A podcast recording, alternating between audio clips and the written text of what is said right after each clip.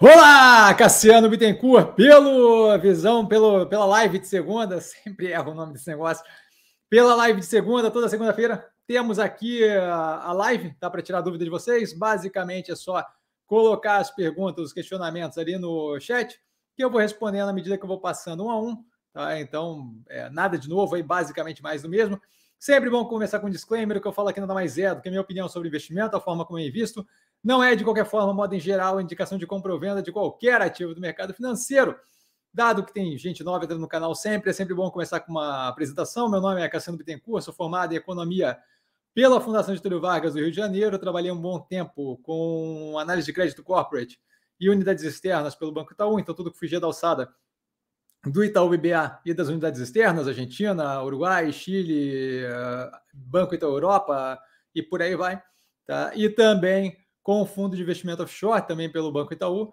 Tá? E hoje eu sou investidor estrategista por conta própria no mercado financeiro. Tá? A gente passa diretamente para as perguntas, sinta-se à vontade para perguntar, não tem pergunta boba nem nada disso. É, é, aqui é, a ideia é justamente é poder tirar a dúvida de vocês. Acho que o, o problemático é não tirar a dúvida e deixar justamente conhecimento ser construído em cima de algo incorreto ou que não tirou a dúvida quando deveria, e aí ficar sempre com aquele déficit no, no, no, conhecimento com relação ao mercado financeiro. Então, sinta-se à vontade para perguntar. A galera do canal é super tranquila, ninguém fica incomodando, tirar sarro nem nada. Tá? Por favor, sinta-se à vontade. Começa com o Eterno, Gabriel. Gabriel, boa noite, Eterno Mestre. Boa noite a todos, sempre super educado. Gabriel, boa noite. Na sequência temos Carlão. Boa noite, Mestre Cassiano. Boa noite a todos, sempre super educado. Carlão, boa noite. E ele começa com a primeira pergunta, Mestre, com relação à proposta do arcabouço fiscal quais pontos pode destacar como positivos e quais podem ser considerados negativos. Então, Carlão, essa pergunta aí, é, eu acho que é bem interessante, não pelos pontos propriamente, mas por esse por essa ansiedade que o mercado tem em geral. Tá? A questão ali de tentar falar de algo que não está nem constituído.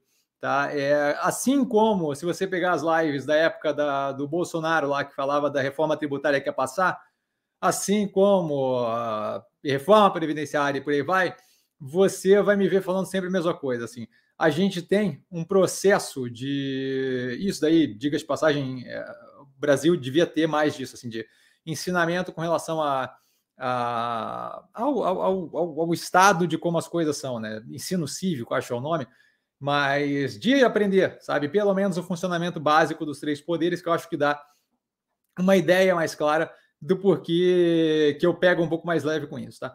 A, a reforma, a, o arcabouço fiscal ali, a reforma do teto é, de gastos, ele passa por todo um processo dentro do legislativo é, quando tiver um texto técnico, certo? Então, assim, se vê hoje em dia, e aí eu acho que grande parte do pânico vem disso, é, vende-se matéria, vende-se jornal, se consegue clique, quando você fala algo que não é tão parcimonioso quanto o que eu falo, certo? Sejamos honestos, o que eu falo não é a coisa mais enticing, não é a coisa que mais chama atenção, tipo, oh, vontade de ouvir o que ele tem para falar sobre isso. Porque eu tendo a ser muito mais parcimonioso nas falas. Por quê? Porque não faz sentido hoje em dia, por exemplo, ter você ter uma opinião, olha, com base no arcabouço fiscal que foi colocado nesse momento, aparentemente parece que não sei o que, eu entendo. Agora, se vê no jornal, notícia, análise, por aí vai, editorial especialmente, falando assim: olha, arcabouço fiscal é insustentável, arcabouço fiscal é, cresce X e bababá, é, arcabouço fiscal é a solução dos problemas do governo, arcabouço fiscal é bala de prata. Não tem como falar nem para o positivo nem para o negativo, certo? Por quê? Porque basicamente nós ainda não temos nenhum texto técnico pronto, certo? O texto que vai ser mandado ao Congresso ainda não está escrito. então, assim, essa parte me deixa meio. Eu não, não, digo confuso, porque eu entendo perfeitamente a intenção de da galera tagarelando. Ah, economista X falou Y, economista Y falou não sei o quê. Meu amigo, com base no quê? com base na, na, com base na conferência que o Haddad deu? Porque assim, aquilo dali dá uma ideia. Você pode ver lá no BEM que eu falo, sabe? Aquilo ali dá uma ideia de, de traços ali que podem ser cumpridos e virem a ser positivos, mas que dependem de uma cacetada de outras coisas, certo? A gente está vendo um dos, do, dos pontos ali, só para exemplificar, um dos pontos ali bem fortes ali do arcabouço fiscal é o quê? É a, é a ideia de que o governo vai atacar é, fazendo quem não paga a tributação, pagar a tributação. E aí hoje a gente viu ali três é, destaques ali, né? É aposta online, tá? Aposta em esporte, em jogo e por aí vai, tá? Jogatina online. É, a parte ali de tributação do que eles chamam de contrabando é, de, de comércio eletrônico, que é basicamente começar a tributar operações como a Shein, a, a, a, a AliExpress e por aí vai. E, por último, ali, a, a desoneração de alguns setores que, que, que as onerações não são estratégicas. Tá? É, se você pega só esses três, você tem um, uma ligação ali vinculada possivelmente à parte da reforma tributária, que novamente é mais um processo pelo Congresso, certo? Então, assim, eu não perco tempo, por, porque eu acho que é contraproducente, eu não perco tempo confabulando sobre o que é positivo ou negativo no arcabouço fiscal, se a gente nem sabe o que vai ser, certo? Ah, mas a gente tem uma ideia, mas a gente tem uma ideia muito vaga. Aquilo dali não foi colocado no texto técnico ainda. Quando for colocado no texto técnico, vai para a relatoria é, da Câmara, que muito provavelmente é do PP, e que vai ter todo um jogo de poder ali no meio. É como pega quem estava comentando a privatização da Eletrobras antes de ser jogada a, Câmara e vê o que saiu depois e vê se bate alguma coisa. Não bate. Não bate porque tem muita coisa para acontecer. Então, assim, é, a, a, gente, quando olha para esse tipo de coisa, a ideia de olhar ali, quando eu falo arcabouço fiscal e ganha-ganha, é muito mais olhando a dinâmica de disputa política, de é, equilíbrio político, de uma oposição é, com força na Câmara, do Lira perdendo poder, do governo é, com bravata e por aí vai. É muito mais olhando essa dinâmica de teoria dos jogos do que propriamente a específica proposta. Por quê? Porque não existe ainda uma proposta específica, certo? Então, assim, primeira coisa, por que, eu falo grande parte das vezes aqui? Ah, Hoje, por exemplo, ah, é muito pânico em cima de pouca coisa, porque estão confabulando em cima de algo que não existe ainda. Não temos ainda um texto técnico para o arcabouço fiscal. Então, dizer se o arcabouço é fraco ou forte, sem ter nada definido, é simplesmente ridículo, você entende? Mas, mas é assim que move o, o negócio das notícias consistentemente, é assim que move canal no YouTube, é assim que move as coisas em geral, certo? Você falar da dinâmica de como deve se dar a discussão e a negociação daquilo é uma coisa. Você falar é negativo, é positivo, o arcabouço fiscal com base no que foi falado numa, tele, numa, numa, conferência, sem o texto técnico, sem ter passado pela Congresso, é meio complicado, né? Então, assim, é, não acho que vale a pena esmiuçar ponto a ponto do acabouço fiscal, porque a gente não tem a menor ideia de como aquilo ali vai ser, recebido pelo Congresso. É, a dinâmica toda da teoria dos jogos da coisa foi comentada justamente naquele BEM, dizendo que o acabouço fiscal é ganha-ganha, então eu vejo a gente numa posição é, bem mais positiva do, é, comparativamente com o que poderia ser. Tá? Então, para a gente, eu acho que continuo vendo aí o direcionamento positivo, mas não acho que vale a pena discutir ponto a ponto é, de uma medida que nem tem texto ainda, certo? Então, não tem a medida, tem uma, uma não, não tem nenhuma carta de intenções, tem uma, uma conferência comentada de intenções. Então, acho que é contraproducente, a gente perde tempo é, com algo que não tem nem forma ainda. Tá? Então, basicamente isso. Eu falei um pouco mais, expliquei um pouco mais, porque isso daqui com certeza vai para seleções, porque eu acho que é relevante falar e explicar esse tipo de coisa. Tá? Por isso que se gera um pânico, oba, oba, muito agressivo, porque se fala de coisa que não se entende por não existir ainda, certo? Não tenho como comentar algo que ainda não existe, certo? Na, na, no detalhe, pelo menos. Érico, queridão, Érico, boa noite, querido Cassiano, e a todos, todas na live, sempre super inclusivo, sempre gentil, boa noite, marcando a presença e prestigiando o melhor live do mercado financeiro. Ele educadamente avisa que continua. No caso da Alpargatas, a ação não tem tag along nas ações preferenciais não é uma preocupação não ficar do lado do controlador? Gratidão sempre. Hum, assim, é, eu, eu não sei assim. É, a, a, ideia de o, tag along ali significa que se for feita uma proposta, basicamente isso, né? se for feita uma proposta é, para o bloco de controle, tem que ser feita a proposta para o restante dos, dos acionistas. Eu não vejo como propriamente relevante assim. É, a, a, ideia de que isso seria negativo é a ideia de quem tem interesse de sair do ativo com base numa oferta de compra. É, eu não vejo problema de você ter a compra, a troca do controle, não acho nem que é o caso, mas eu não vejo problema de ter a troca do controle é, se você tiver uma continuidade do direcionamento da operação. Eu não vejo alguém querendo comprar o controle para fundar a empresa. Então, eu, eu honestamente, assim, é, é volto a reforçar. A, a, a galera do mercado tende a ter dificuldade em lidar com distribuição probabilística, com a, a menor certeza que se tem no mercado financeiro, dado justamente é, as coisas estarem andando todas juntas, sem muito encaixe. Então, é basicamente um campo vetorial, uma equação diferencial de segunda ordem, certo? Então, assim, as pessoas têm dificuldade de lidar com isso. Aí elas fazem o quê? Elas geralmente se prendem a poucas coisas que dão certeza e começam a dar bastante valor para isso. Então, a gente vê no mercado o quê? Muito vínculo com gatilho governamental. Ah, eu invisto na Cogna se tiver o FIES. Se não tiver o FIES, eu não invisto na Cogna. Por quê? Porque a parte toda que é volátil e, e, e, e, indecisa, imprevisível e muito etérea da coisa é difícil de lidar, certo? O caos todo de de fato avaliar a operação como a gente faz aqui no canal é difícil de lidar. Então a pessoa se prende. Tem tag along? Putz, se tem tag é muito positivo. Se não tem, é muito negativo. Hum, não vejo qualquer relevância. Tá? Ah, meu Deus, você desfez a, a pílula de veneno da, da, da, coisa. No caso da Minerva foi bem positivo, em outros casos é negativo. Então, assim, é, é, é prende-se demais em pequenos gatilhos para garantir que aí tomou aquela decisão positiva, aquela é negativa. E eu acho que é um besterol sem tamanho.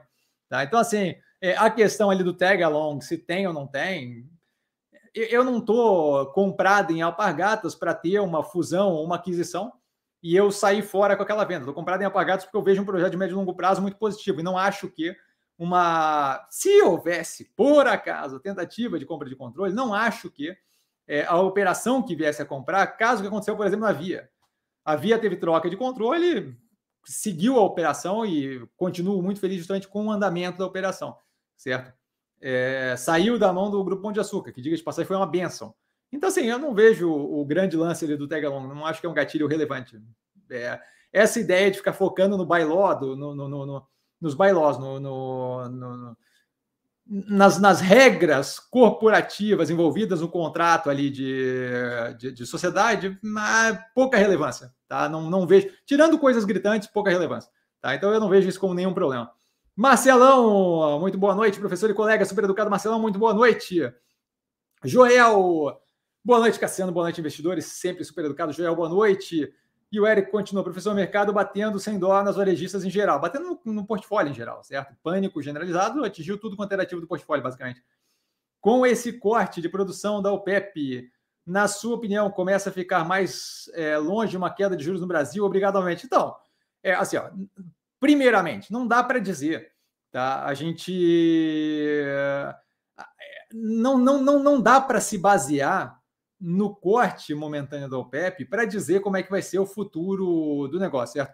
A gente, ao mesmo tempo que tem corte da OPEP, a gente tem visto cada vez mais é, a China respondendo menos positivamente do que o mercado como um todo esperava, certo? Quando a China reabriu, o petróleo começou a ir para cima, a minério começou a ir para cima, e agora estão começando a repensar aquilo ali. Por quê? Porque não está tão é, exuberante no crescimento assim. Então, inicialmente, quando tem aquela, aquele corte ali na, na produção anunciado, você tem o quê? Uma corrida para ajustar as posições de quem está especulando no petróleo. E aí, justamente por isso, aquela, aquela subida mais forte no petróleo. O, o, que vai afetar ou não queda de juros é a inflação é, estável no, no, no, no médio e longo prazo, certo? Aquilo ali não é algo que necessariamente vai se manter estável com esses 6, 8% de subida, chegou a bater 8% de subida hoje, acho. É, aquilo ali não, não, não, não, não tem uma certeza de manutenção médio e longo prazo, certo? Então, assim, você vê, caso mais grave, por exemplo, você vê a pontada que chegou a bater em 130 dólares o petróleo no começo da guerra da Ucrânia, e você viu uma redução considerável agora, estamos na faixa dos 80. Então, assim, quando você fala juros afetado longo prazo, aquilo dali é um pico que no momento afeta, mas, novamente, o, que interessa é justamente a estabilidade, a continuidade daquilo no médio e longo prazo. Não à toa, Petrobras, no, no processo, teve uma redução contínua de, de preço de combustível, certo? Uma vez que a gente foi arrefecendo. Então, assim, acho muito complicado querer prever é, juros de seis meses, um ano no Brasil, por causa de um movimento de um pouco de corte de, de um pouco de corte de produção da, da OPEP. Tá? Acho que pontualmente, nesse momento, causa um efeito ali, mas é muito complicado dizer como é que vai ser daqui para frente. Mais do que isso, o governo brasileiro tem ali, não mostrou ainda o quanto está disposto ou não a influenciar no, na política de preço da Petrobras. Então, assim, é, existe uma possibilidade da Petrobras simplesmente ajudar no arrefecimento do efeito do, do preço do petróleo aqui dentro. É positivo para a Petrobras? Não. É intervenção do governo? É é algo que pode acontecer? Sim, é algo que pode acontecer. É algo que pode acontecer é mais um fator a levar em consideração quando eu paro para pensar em, em, queda de juros no Brasil ou não, certo? Então, assim, é, tem, tem outros países envolvidos nessa brincadeira toda, tem todo um conflito é, internacional acontecendo. Então, assim, acho muito muita miopia tentar definir inflação futura com uma commodity e uma commodity que tem efeito de 350 mil coisas. Então, assim, pontualmente temos algum aumento com ajuste de posição é, de quem está em contrato, é, tentando ajustar ali para o curto prazo, mas, mas fora isso, não acho que é previsível de, de forma alguma, tá? Fabrício, boa noite, mestre a todos, super educado Fabrício, boa noite. Acredita que a Caixa de Seguridades, com novos financiamentos desse programa de habitação e incentivos do governo, pode se beneficiar bastante? Olha, não vejo relação, tá? É, quando você olha a CX-SE3, é, não é a Caixa Econômica Federal, tá? é a parte de seguros da Caixa. Tá? Então, é essa parte acho que vale a pena ficar bem claro. Tem análise do IPO no canal. Tá? Não é um ativo que eu, que, eu, que eu tenho interesse em ficar aprofundando nem nada, tá? mas está lá a parte estrutural explicada e essa parte é a parte de seguros da Caixa. Então, assim, essa parte de nove, novos financiamentos, tudo pela Caixa Econômica Federal. Tá? Não, é, não é pelo braço de seguros. Programa de habitação, Caixa Econômica Federal, não o braço de seguros. Incentivo do governo, Econômica Federal, não o braço de seguros. Então, a parte de seguros ali é uma parte que vinga muito mais casado com operações que trabalham com como seguradora. Então, basicamente, eu tenho recebimento dos prêmios. Aquilo ali vai em geralmente grande, grande, grande parte em ativo livre de risco. Aquele ganho ali que eu tenho daquele bolo de dinheiro aplicado deveria pagar meu, meu, minha operação, pagar meu, meus. É... Ai, caramba, sinistros, tá? Que é quando acontece alguma coisa errada. E sobre a grana que sobra é justamente o ganho da operação. Basicamente é isso, tá? Então, assim, cuidar para não confundir a Caixa Econômica Federal com a Caixa Econômica Seguridade. Essa parte aí é o braço de seguridade do, da Caixa Econômica. Então, não vejo grande ganho por incentivo do governo, nem por programa de habitação, nem nada disso. Tá? Carlão, mestre, na sua visão, teremos ambiente político para aprovação do acabouço nesse ano? Eu acho que não é nem questão de ambiente político, tá? Eu acho que é uma questão de necessidade. É, se você não, se você começa a demorar demais, você vai ter um aperto aí que vai afetar a economia como um todo, certo? Você começa a jogar mais incerteza. É, outra coisa é essa: enquanto não aprovar isso daí, não entra reforma tributária, que é outra coisa que, volta a reforçar, quanto mais atrasar, mais queima de capital político, menor é a força do governo para fazer qualquer coisa e vai dar resultado negativo na economia. Porque enquanto esse negócio não passar e a gente não tiver uma clareza, você não vai ver grandes investimentos sendo feitos, não vai ver um estímulo muito grande de aportar capital no Brasil. A gente vai ficar, o, Lula vai continuar perdendo. Ah, por que, você acha que o Lula liga para isso? Eu acho que ele liga para isso porque afeta diretamente a popularidade dele. E ele está incomodado com essa situação, certo? Então, assim, esse tipo de coisa tem que passar ou a gente não vai andar. Então, não é nem uma questão de é, ambiente político, é uma questão de é uma necessidade política está envolvido, todo mundo envolvido ali. Congresso, eu acho que deu uma travada aqui. Basicamente, aqui eu vou tomar um, aproveitar para tomar um gole de água. Então, basicamente, eu acho que assim, ó, você tem ali é, todos os envolvidos, é, volta a reforçar, sabe? É, a autonomia das vontades e teoria dos jogos. Não tem incentivo para ninguém travar aquilo. Certo? Todo mundo quer e precisa que o arcabouço fiscal ande. Tá? Congresso, Executivo e, diga de passagem, o Judiciário também não é o tipo que vai querer meter a mão e travar esse tipo de coisa. Então, assim, eu não vejo qualquer motivo para que aquilo ali não ande.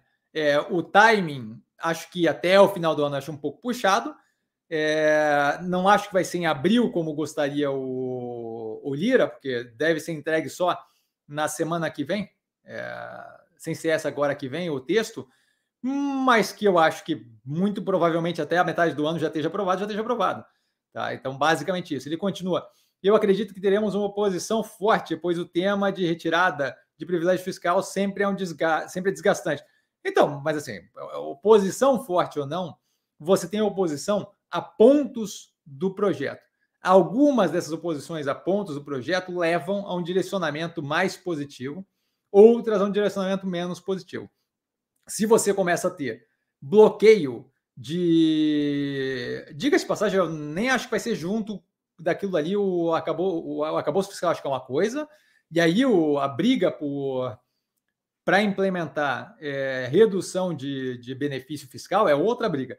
Tá? Mas, de qualquer forma, é, não se dá é, é um texto complexo, não se dá a briga, a oposição ao projeto como um todo. Você vai ter oposição com relação a alguns pontos, maior facilidade de apoio com relação a outros pontos, tudo isso engajado com briga por apoio político, é, troca de, de, de, de benesse por apoio político e por aí vai. Não é uma coisa trivial assim, tá? Então, assim, a ideia de ah, é, vai ser difícil porque tem retirada, hum, amigo, muita água para rolar ainda.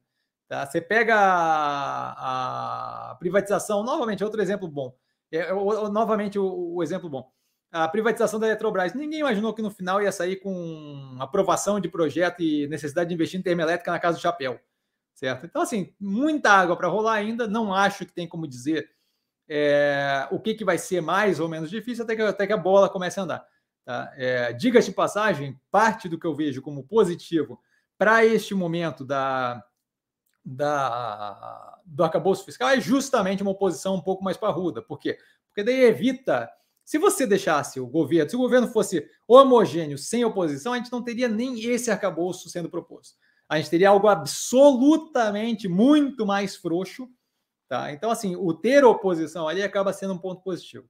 Tá? E ele continua, Carlão, mestre, com relação à mobile, o controlador tem posição acima de 50% nos preços atuais. Você vê risco de fechamento de capital?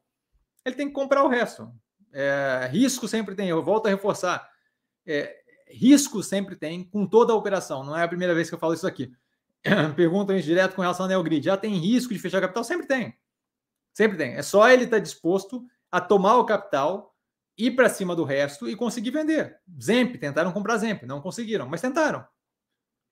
Estão tentando agora comprar Boa Vista com acordo por fora com a Associação Comercial de São Paulo não, não sei se vai acontecer, mas tentaram. Conseguiram comprar modal com troca de ação, a XP. Conseguiram comprar mosaico com troca de ação, de ação Banco Pan. Sempre tem risco. É só eu ter caixa, tem risco de eu comprar. Se eu conseguisse um bolo de caixa grande o suficiente, eu consigo ir lá e fazer uma proposta. Risco sempre tem. Tá? Acho que é a ideia deles, acho que é o propósito deles, acho que é a vontade deles, não acho que é. Mas risco sempre tem. Então, assim, não acho que vale a pena ficar confabulando de ah, vai acontecer isso, vai acontecer aquilo, certo? Isso daí acontece, em geral, no mercado, é essa, essa balela de ficar chutando coisas, certo? Então, a, é, a Amazon está querendo comprar via. Hum, com base no quê? Pode ser que aconteça? Pode ser. Pode ser que seja uma intenção? Pode ser. Qual a fundamentação de zero? Então, assim, se, se é para começar a chutar, aí qualquer coisa pode acontecer, certo? É uma possibilidade? Sim, só precisa ter dinheiro suficiente para fazer uma oferta. E os acionistas aceitarem. Só isso. Só isso. Certo? No final, ainda existe a possibilidade de simplesmente não aceitar, mas, mas existe a possibilidade? Existe. É só querer e vir para cima. Tá? E aí ver o, o, qual é a possibilidade de passar daquilo. Mas assim, o, o fato. O fato de existir a possibilidade não quer dizer que vai acontecer e a resposta é sempre sim. Sempre existe a possibilidade. Sempre dá para comprar. Tentaram comprar a Minerva, não conseguiram. Sempre, sempre tem como. Certo? Conseguiram comprar. A, a, Suzano comprou a Fibra.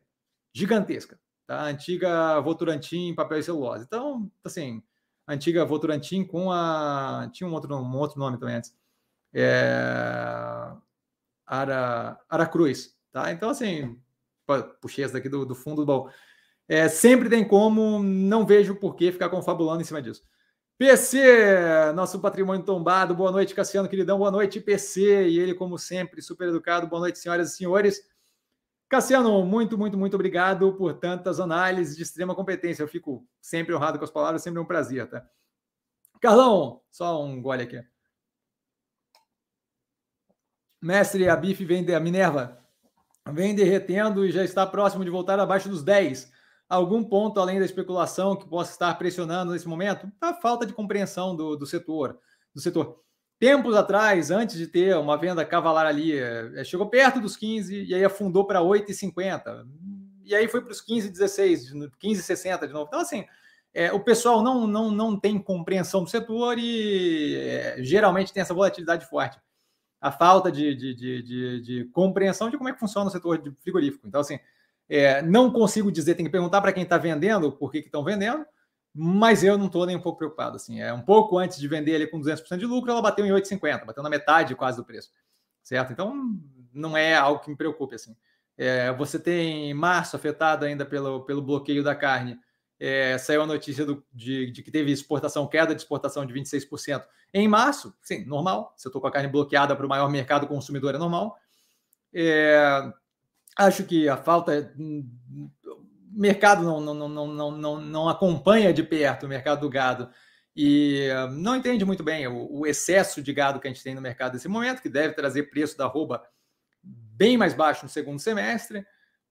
Eu não, não, não saberia, é, é, difícil falar por que a galera está vendendo Minerva, é difícil falar por que a galera está vendendo Mobile, é difícil falar em geral, assim, é, é, acho que tem bastante pânico envolvido, mas volto a reforçar, é, a minha tranquilidade vem do fato de eu comprar os ativos com base na tese de investimento que está por trás. Essa tese de investimento continua muito alinhada certo? Tanto para Minerva quanto para praticamente todos os outros ativos do portfólio. Tem um ou outro aí que tem um pouco mais de dificuldade, multilaser um pouco mais tensa nesse momento, mas assim, a tese de investimento eventualmente vai, vai, vai chegar onde tem que chegar, certo? É, o macro vai se direcionar para onde tem que se direcionar, a questão política vai se resolver como tem que se resolver, e aí a gente vai ver justamente o fruto do que foi plantado anteriormente. Certo? Durante a pandemia era mesmo um desespero. Ai, meu Deus do céu, vai acabar o mundo, blá, blá.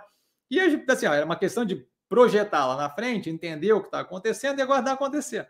Durante esse período, sim, a galera desespera, pula da ponte, por aí vai, mas eu não vejo sentido. Então, assim, não, não saberia dizer nada que justifique Minerva é, nos 10 reais. Assim, deveria dar absolutamente muito mais. Tá? Mini Box, boa noite, Cassiano a todos. Boa noite, Mini Box, sempre super educado educada, nunca sei. Ambipar é uma oportunidade? Pô, com certeza. Saiu na análise nesse final de semana, falando justamente o quão descontado está e o quão positivo está a operação. E ele continua com crescimento exponencial do ativo. Podemos esperar que a realidade se imponha refletido no preço ou viveremos em Nárnia por muito tempo ainda? A temporalidade de quanto tempo vai ficar o pânico não tem como prever, certo? Você teve ali. Bom, é, a, a Igreja Católica até hoje convence a galera de, de, de, de, de, de, que eventualmente vai vir o renascimento de Cristo e bababá e não sei o quê. Então, assim, não tem como dizer o quanto tempo dura a questão de Nárnia, certo? Durante quantos anos foram a, a, a queima de bruxa em Salem, bababá. Então, assim, tempo para durar não tem como dizer, certo? É, isso dito, eu vejo mais cedo ou mais tarde a redução nesse pânico todo, certo? Especialmente com o movimento é, de criação de um arcabouço fiscal, de é, possível reforma tributária, de é, o, o, Banco Central Independente conseguindo combater através de juros mais altos a inflação, a economia no globo como um todo trabalhando para se reorganizar no pós-pandemia. Então, assim, eventualmente eu vejo como muito positivo. Vale lembrar que esse é um dos ativos que está rendendo super bem. Assim. A operação entrega muito bem o, o, o resultado. Então, assim, é, como, quanto tempo isso vai levar para refletir no preço, não tem como saber. O que, o que eu sei é que mais cedo ou mais tarde fica impossível ignorar esse tipo de coisa. Certo? A gente viu com Mills, a gente viu com o Doutor Prévio anteriormente, a gente viu com a Pivida, a gente viu com, com Minerva, a gente viu com 350 mil ações. Assim. Então, não é como se fosse uma coisa é, bom, se você pega ali o exemplo da pandemia, você vê o derretimento agressivo em março, e aí você vê três meses depois o negócio acima do preço que estava em 2019. Então, assim, é, quanto tempo vai levar, não saberia dizer, mas eu estou zero preocupado com o ativo. Tá? Hélio, boa noite, mestre e amigos do canal Super Educado Hélio, boa noite. Cassiano, você acha que a economia pode crescer com esse patamar de juros atual? Ou somente teremos um crescimento mais significativo com juros mais baixos? Não, assim, ó, economia crescer não depende pura e simplesmente de juros, tá? É, uma coisa que é importante entender é o quê? Quando eu estou tentando controlar a inflação, o que eu estou tentando fazer é basicamente desacelerar a economia. Então, assim, eu não, quando eu boto os juros lá em cima para que a inflação não cresça, é, o des, a desaceleração da economia não é uma pane do, do que está acontecendo. É, é um feature, não é um bug, é um feature. Não é, não é algo surpreendentemente negativo, é justamente o que eu estou tentando fazer acontecer. Tá? Então, assim, quanto mais alto eu boto juros, mais é, travada minha economia fica, por conseguinte, menor é o crescimento potencial com aquela brincadeira. Esse é o ponto um, certo? O ponto dois é o quê? O ponto dois é a outra opção não é mais positiva, certo? Eu não sei quem é que tem idade aqui para ter visto o Brasil com inflação gigantesca, mas não é algo bom, certo? Você você está tributando o consumo, tributando mais pobre consistentemente. O negócio afunda. Vai olhar a Argentina. Hoje socaram o ministro de Segurança Pública lá. Por quê? Porque não fica um clima bom, não fica um clima positivo, certo?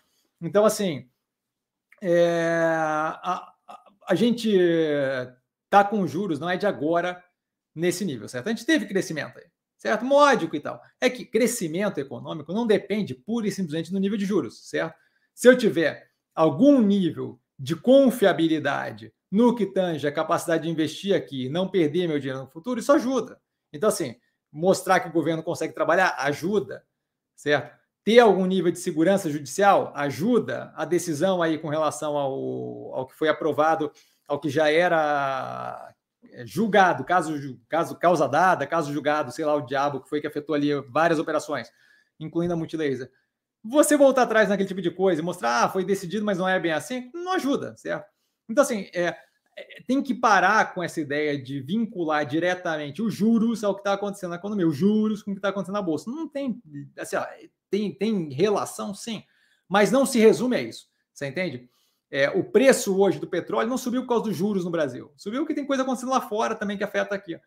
Tá? Então, assim, é, a ideia de que os juros tá, tá afundando a economia é irreal e é uma coisa que se repete consistentemente para que se tenha um vilão que é incontrolável, que é o Campos Neto. O Campos Neto entra, ele começa a tocar a marcha imperial do, do, do, Star Wars e ele aparece todo de preto. Basicamente, você consegue imaginar a cara do Darth Vader nele. Não é assim, certo? Então, assim, essa a, a economia pode crescer no, no, no, juros, no patamar de juros atual, tanto é que a gente teve aí trimestre de crescimento. É, a questão, o ponto não é esse, o ponto é o juros está ali naquele nível para poder controlar o crescimento da inflação.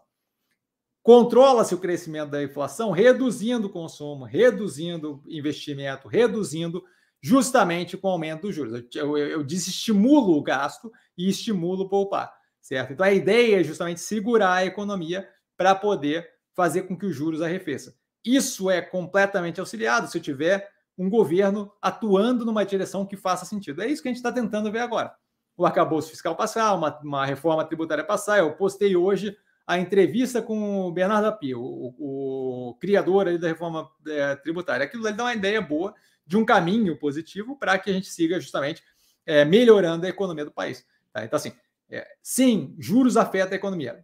Parar de vincular 100% da economia com juros. Tá? Juros afeta, é um fator, não é o fator. Tá? Então tem que parar com essa vinculação. Juros está naquele nível, porque sem os juros naquele nível, nesse momento, a gente tem uma inflação que começa a descambar. Uma vez que a inflação descamba e começa a retroalimentar, acabou, você não segura mais. Aí para segurar, aí você tem, aí você tem que avacalhar, avacalhar. Vídeo que todo mundo compara, década de 70 nos Estados Unidos. Certo? Uma vez que o negócio desanda, aí desanda, e aí para segurar é 10 vezes maior o esforço. Certo? Aí a galera vai reclamar, porque deve ser juros de 30%, 40%. É só olhar a Argentina. Não é difícil. É só olhar a Argentina. A galera fala, essa mesma, a mesma galera que, que reclama do Banco Central e concorda que tem que baixar a taxa de juros é a galera que não quer virar Argentina. Se não quer virar Argentina, não dá para baixar juros, não é assim que funciona. Simples assim. Tá? Então, os juros é um fator, não é o fator. Dá para crescer assim. A ideia dos juros é justamente não deixar que o crescimento descambe a ponto de é, estimular a pressão inflacionária. Tá? José, Jesse Clayton, ou Jesse Clayton, desculpa, nunca sei. Boa noite, Cassiano e aos participantes da live, super educado. Boa noite para você. Hélio, ele complementando. A bolsa somente volta a crescer de forma mais vigorosa com juros menores? Não, a bolsa somente volta a crescer de forma mais vigorosa quando a galera é, acalmar o pipi ou a periquita. Tanto faz qual dos dois tenha. Tá? A galera tem que, tem que aliviar a tensão. É, essa. É, você vê a, a, a desca, o descasamento da racionalidade, ou, ou dissonância cognitiva, certo? Você vê a dissonância cognitiva, o descasamento do que eu observo como real e o que a pessoa está refletindo na cabeça dela, quando você vê operações como, por exemplo, Neoenergia caindo a preços abaixo do que estava na pandemia. Não faz qualquer sentido. A operação tem todos os índices, sem exceção, incluindo o lucro, bem acima do que tinha naquela época. Qual o racional? Se eu estou bem melhor agora, consistentemente crescendo, acima do que eu estava quando eu abri capital. Qual é a lógica do preço naquele nível? Não tem lógica nenhuma. Então, assim, isso daí não tem nada a ver com crescimento, tem a ver com a galera acalmar um pouquinho e começar a respirar fundo e pensar mais racionalmente com relação ao mercado financeiro. Vide pandemia, certo? O preço que jogaram os ativos, por que, que o preço afundou em três meses e voltou em três meses? Porque não fazia sentido. Só que você precisa de um tempo para a galera assimilar. E aí, eventualmente, o negócio volta para o mercado. Um pedaço considerável da Bolsa tem questões a resolver psicológicas com o governo do turno. Tá? Então, é, é, essa é uma questão, porque é consistentemente, ah, o Lula vai matar a gente, vai transformar na Venezuela e blá blá blá. Esse povo tende a ficar mais é, receoso a investir no mercado financeiro, tem a propagação contínua. Cadê, cadê, a crise bancária, por exemplo? Porque semana passada tinha uma crise bancária, aparentemente, certo? Foi propagada violentamente, a crise bancária, a crise bancária tem, tem, tem uma quantidade considerável de propagação de informação inflamatória consistentemente. Quando você não tem todo o mercado composto de, de, de gente que está com Prozac em dia, você o que, que acontece? Você recebe esse tipo de informação e claramente reflete mal, certo? E aí o desespero bate, aí o preço cai, o preço cai, mais desespero retroalimenta. Então, assim, é, é, é muito mais uma questão psicológica do que a economia crescer ou não crescer você vê eventualmente sendo notícias positivas que logo, logo consegue se é, transformar em, ai meu Deus, é mais um motivo para desastre. Então, nesse momento, do jeito que está, assim como no auge da pandemia, ele é muito mais uma questão de controle do psicológico, de, de, de, de, de é, obter uma, de, ter uma cervical ereta, um, uma, uma coluna vertebral ereta, que propriamente qualquer outra coisa. Então, não acho que tem a ver, nesse momento, não acho que tem a ver com, com nenhum dado efetivo de economia nem nada acho que tem a ver 100% com falta de, de, de, controle psicológico. É o, o, o, mercado, nesse momento, tá naquele nível de o, psicológico, com o nível de controle psicológico de um rato banhado a gasolina pegando fogo, certo? Então, assim, não tem nenhum. É, todo mundo berrando para qualquer lado. Essa, essa parte você não controla, certo? Isso é fruto de propagação de um ciclo de notícia negativa com uma, uma, existe uma compreensão muito pequena do que tange a diferença entre a bolsa e a economia, de modo que quando o preço cai, eu me pergunto direto, como é que você pode dizer que a empresa está bem se o preço está caindo? Porque uma coisa não tem nada a ver com a outra. Nada a ver com a outra. O preço do ativo é reflexo de decisões de compra e venda do mercado que está sendo negociado. Tem lufas a ver, quase que eu sou do palavrão, não tem lufas a ver com a empresa em si certo? Vide Neoenergia. Neoenergia é um exemplo é, gritante do descasamento do preço do ativo com a operação. Porque, porque a Neoenergia é claramente uma operação que evolui consistentemente, de forma muito agressiva, desde a abertura de capital. Você pega o preço, o preço está tá na direção contrária. Então, aí você vê o descasamento da realidade com, com. E pode explicar. Aí ah, o juro subiu, o valuation. Não tem explicação. A operação melhorou em todos os pontos, desde o começo que ela fez o IPO. Como é que você explica o preço abaixo da Bion? Não, não tem explicação. Certo? É descasamento da, da realidade com coisa. E aí, assim, se você pega um assunto como economia, que é um assunto que é complicado, 10% da população entende se isso, e eu acho que eu chutei alto pra caramba. Quando você fala das coisas de economia, é difícil a galera separar o joio do trigo. De modo que, como então, não é à toa que semana que duas semanas atrás estavam perguntando: e a crise bancária? Que, que crise bancária? Cadê a crise bancária? aparentemente todo mundo esqueceu que existia uma crise bancária uma semana atrás, porque não tem mais nada comentado. Por quê? Porque se resolveu porque não era crise nenhuma. Então, então assim, é uma continuidade de, de, de, de propagação de informação, não tem nada a ver com crescimento econômico, tem a ver com a galera acalmar um pouco. Só isso. Neste momento, o povo está muito em pânico. Marcelão, só um gole de água aqui. Tupi, Leve, Yoshi Maxion, Randon, entre outras, não devem se beneficiar desse aparente arrefecimento da globalização? É, começaria olhando ali o aparente, né? Não sei se tem propriamente um arrefecimento da globalização. É... Mais do que isso, se você pegar operações ali, você tem operações ali como a Yoshi Maxion, que tem operação lá fora. Então, não sei se elas querem propriamente arrefecimento da, da, da globalização. Não vejo o vínculo, não. É, em geral, se você olhar em geral, é, tirando protecionismo, tirando os setores que são garantidos por um governo é, de forma protecionista o funcionamento, você tem ganho do bolo, do crescimento do bolo como um todo, por globalização, por, por, por, por comércio entre países. Tá? Então é ganha-ganha. Exemplo claro: se eu, se eu produzo aqui o meu computador e o meu trigo para fazer o pão, no meu computador eu tenho uma eficiência muito baixa. No meu trigo para o pão eu tenho uma eficiência muito alta. Se eu começo a trocar com outro país que tem o inverso disso, ele consegue me produzir o, o, computador mais barato do que eu consigo produzir aqui, eu consigo produzir o trigo mais barato que ele produz lá, de modo que a gente gira de um jeito que é mais produtivo para ambas as partes. Tá? Sim, não, não, não tem necessidade de entrar na discussão do ah, mas é tecnologia, eu posso usar outro exemplo se você quiser. Fiz do jeito mais básico possível. Supondo que o computador nasce em árvore, que não é tecnológico nem nada, supondo que não tem a questão de desenvolvimento tecnológico, especialização das funções, nada disso. Eu posso usar trigo e banana, pode ser assim, tá? Se, um, se, eu, se eu não tenho clima para banana, mas tenho clima para o trigo, o amiguinho tem clima para o trigo e não tem clima para banana, quando a gente troca, se eu paro de produzir banana e ele para de produzir trigo, fica muito mais positivo para os dois. Por quê? Porque eu produzo bem mais do que ele trigo, ele produz bem mais do que eu banana. Simples assim. Tá? Então, em geral, não, não tem nenhum ganho com um arrefecimento de globalização. É GCE, imagino que seja GCE, acho que eu sei quem ele é. é o mercado é notório é, que está há tempos no modo pânico e parece que só sai dessa definitivamente quando os juros começarem a cair de forma consistente, sem manipulação do governo. É, não sei se a questão é manipulação do governo com relação aos juros. Assim, eu acho que é, você tendo um ajuste que comece a dar uma noção de que a gente está indo para uma direção de mais racionalidade, acho que ajuda. Então, bravata do governo não ajuda, brigar com o Campos Neto não ajuda. Então, com certeza, é assim, eu não acho que você precisa dos juros caindo consistentemente. Você precisa de um horizonte mais claro e menos, menos negativo, tá? Birran, boa noite, boa noite, Birran. Dado o momento com tantas teses mais alinhadas e o caso da multilaser desviando da direção esperada, não estaria no momento de uma realocação como melhor?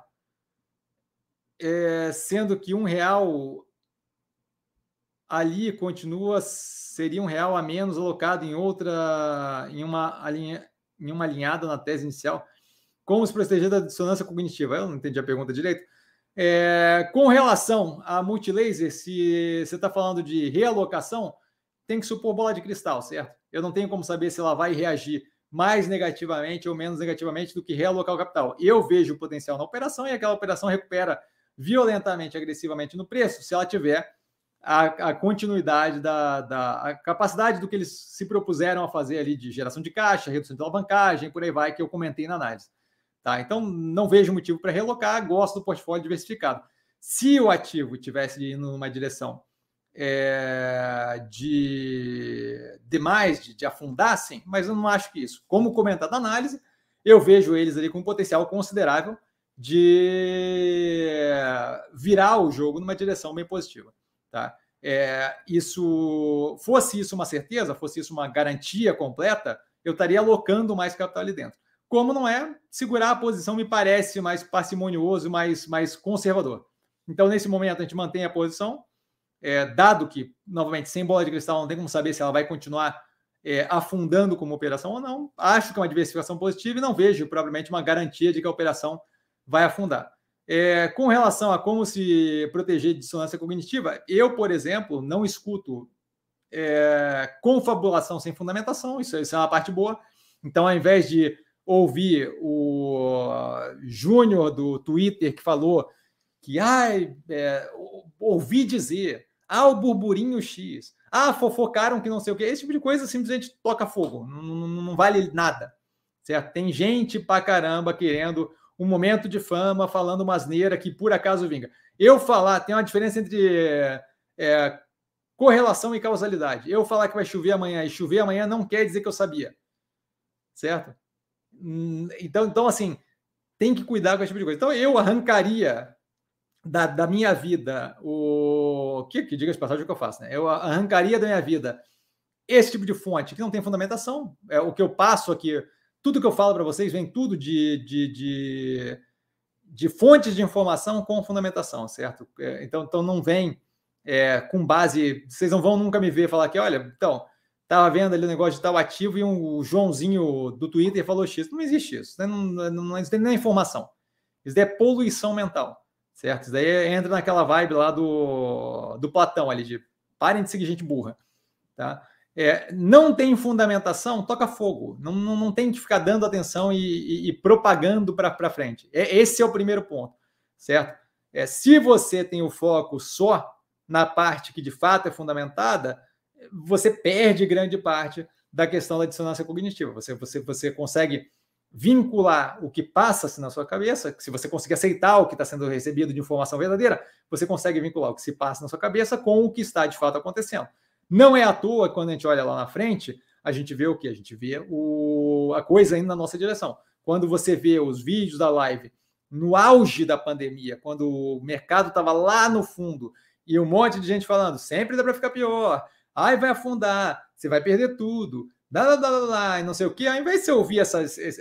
Ao invés de você ouvir o Cavaleiro do Apocalipse, o papagaio de pirata que fica ali buzinando, torcendo para que o negócio afunde, você pode ouvir as informações efetivamente. Eu ouvia 10, 15 infectologistas por dia, eu ouvia é, tudo quanto é andamento de como estava indo na China, diretamente de informação de lá. Por quê? Porque lá dava uma ideia de como era, a, a, a, como era o andamento da evolução da doença numa sociedade, por mais que travada, diferente, mas você faz o ajuste na sua cabeça. Ouvia o tempo todo sobre as partes que são efetivamente realidade. Não o Joãozinho que está morrendo de medo, que fala que deveria ter vendido, não sei o que, agora vai morrer e o mundo vai acabar, porque isso daí não, é, não rende, certo? Então, assim, coisas como, ah, tal operação vai fechar capital, com base no quê? Esse tipo de coisa toca fogo. Ah, sempre dá para ficar pior. Que ótimo que você sabe um ditado popular, grandes, grandes, grandes lufas, que você sabe um ditado popular. É bonitinho. Ai, é, o lance é fazer assim, é fazer assado. Meu amigo, faz com o seu dinheiro, vamos ver o que acontece, certo? tem um, um, um, um, seguidor, um hater, né? Mas um seguidor assim que é, eventualmente vai falar comigo toda vez que alguma coisa dá mais ou menos errada, do tipo uma pressão negativa, qualquer coisa assim, ele vem falar comigo.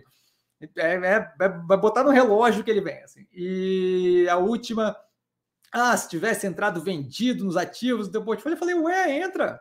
Ainda dá tempo, sempre dá tempo de entrar vendido. É só entrar vendido, entra no contra e faça acontecer. Entra vendido e vê o que acontece. Só, só fazer. É só fazer. É só fazer. Se você acha que eu estou errado e que o negócio vai na direção contrária, aposte na direção contrária e fique rico. É simples assim. Tá? Então, assim, como se proteger da dissonância cognitiva? Pare de ouvir confabulação. Se pergunta de onde é que vem essa informação. Ah, tal cara falou. Tal cara falou não é informação, amigo. Saiu no valor econômico, saiu em algum jornal sério, então não é informação tem embasamento, é o, é o artigo editorial, então não tem informação, então opinião aquilo. Ouvi na academia, meu, meu, meu, taxista me falou, pô, peraí, que isso? Aí, aí de fato não vai para frente, aí não tem como se desvincular de dissonância cognitiva, certo? E aí a hora que você ouvir a realidade, por mais que tudo dentro de você brigue contra, como a galera política aí de, fica brigando o antes na cara, é outro problema. Não vai, não vai, não vai rolar também. Certo? Então, tá, se, se, se vincule à fonte de informação de verdade. Pare de seguir Twitter do Joãozinho. Pare de se vincular à informaçãozinha que veio de, de fonte desconhecida e pare, comece de fato a olhar o que interessa. O que interessa é o quê? Informação é, fundamentada. Essa é a parte que interessa. Por isso que eu fico tranquilo com, a, com, a, com as operações de portfólio. Certo? Basicamente isso. Lucas, boa noite, grande mestre, boa noite, Lucas. O Augusto com boa noite a todos, super educado Augusto, boa noite. E o Lucas volta com por que o método se chama assim, Survival Investment Method, e não BIM, Bittencourt Investment Method, soa bem mais a sua cara. É, é, o, Survival Investment Method tem um, tem um motivo do nome. A hora que for dado o método aqui no, no. A hora que for dado o método no canal, 100 mil seguidores e blá blá blá vocês vão entender o porquê do Survival Investment Method, porque o nome não é dado de graça, certo? Acabou fechando ali com sim, aí o uh, investiu com sim, acabou ficando trocadilhozinho bonitinho, mas o nome Survival Investment Method tem, tem, tem motivo. Tá? Isso daí vai ser dado no, quando, quando, quando tivermos o método aqui no canal, quando tiver acima de 100 mil seguidores, aí a gente dá o método e aí vocês vão entender o porquê do nome. Tá? Gessé, o que você vê como uma virada de chave para o mercado reagir? Ah, tem que perguntar para o psicológico deles, cara. É, é, é, o, é, o, pânico generalizado. Eu não sei o que vai calmar os caras. Seja por efeito manada ou não, está crítico o valor de praticamente todas as ações. Volta a reforçar: se você parar para ver o valor desses ativos na pandemia, você vai ver que não está tão crítico assim. Certo? É, na, na pandemia, é, é, é, tem que ter um pouquinho de memória, galera, tá? Quando você pega a, pandemia e compara com o momento que está agora, você vê que, olha, hum, não está tão apocalíptico, não. Só, só, vamos, vamos fazer um exercício aqui. Vamos fazer um exercício aqui, eu já abro aí para vocês. Deixa eu pegar aqui. Vamos, vamos, ver como é que. O quão, o quão pior estava lá. Eu acho que vale a pena, porque a galera fala. É, a galera passa por um perrengue e esquece três meses depois. É impressionante. É, vamos ver aqui. Já vejo aqui 2000 e. 2020. Ali, isso! Vamos mostrar aqui para a galera para eles verem o que, que é perrengue de verdade. Porque o nego está esquecendo o que, que é perrengue de verdade. É... Cadê, Cassiano? Compartilhar tela, criança. É, tecnologia para mim é demais. Vamos lá, compartilhar. Ó, isso daqui é hoje, tá? Isso daqui é perrengue. Tá vendo ali, ó, 65, 66 mil pontos? 40 mil abaixo do que está hoje? Isso daqui é o que vocês estão reclamando, que não deviam estar reclamando. Isso aqui, tá? Isso aqui, estamos em 101 e o nego está chorando. 63 é perrengue. Isso daqui, e aí vai ver a live da época, tá aqui, ó, 17 de março. Vai ver a live de 17 de março para ver se eu estou preocupado. Eu, tranquilo, naquela época, tendo. E aí, naquela época, eu estava desesperado. Então, eu tinha que brigar com Deus e o mundo para garantir a tranquilidade. Isso aqui é uma queda. Tá? Isso daqui é uma queda. Isso daqui é 21 de fevereiro a 20, 20 de março. Vamos, vamos chutar um mês aí. Mais ou menos um mês, ela vai de 120 a 64. Isso aqui é uma queda. Tá? Então, assim, antes do desespero todo, antes de apavorar e tal, não sei o quê, vamos, vamos, vamos botar um pouquinho em perspectiva, certo? Vale lembrar, ali, ó, no mesmo gráfico, diga de passagem, no mesmo gráfico, nós temos aqui uma queda maior ainda do que essa, em julho do ano passado. E ninguém morreu, o mundo não acabou, voltou e bateu lá em cima de novo. Então, assim, é, é, essa, é isso que eu falo de dissonância cognitiva fica se comprando uma narrativa contínua do fim do mundo e não se percebe que não estamos nem perto de nada absurdo. Não é, não é nem a não é, é a terceira menor, é a terceira, esse ponto aqui é o terceiro pior, tirando pandemia. É o quarto pior, porque tem esse daqui, tem esse daqui, tem esse daqui e aí tem o nosso que é um dos piores, tirando, esquecendo esse, essa vala aqui. E olha aqui a vala, a vala está aqui em dia, no dia 23 de março, e a vala bate na máxima acima do pré-pandemia em 7 de janeiro, certo? Então, assim, assim um, pouco, um pouco mais de calma, um pouco menos de, de, de, desespero, é muito pânico generalizado demais, galera. Sério mesmo, assim, é, a, a falta de lembrança, a falta de memória é, é, é problemático isso, sério mesmo. Tá? Então, acho que assim, ali, ali se faz entender que essa ideia toda de crítico, valor, e vai estar tá afundando e vai morrer está derretendo, não está nem perto de derretendo certo? Aquilo aquilo ali é uma terça-feira ociosa, se você olhar aquele gráfico ali, certo? Ivan, boa noite, Cassiano, e a todos do chat. Boa noite, Ivan. A solvência da Multilaser está em risco diante da perspectiva de continuação dos péssimos resultados, no mínimo neste primeiro semestre de 2023? Não, não. Isso é comentado justamente na análise. Não vejo a operação morrendo, certo? Primeiro que a solvência não está em risco, porque, diga-se de passagem, como comentado na análise, ela tem caixa para cobrir o compromisso financeiro durante o, o, curto prazo, durante o primeiro, durante um ano, certo? Então, assim, não, não, não, não está em risco nenhum.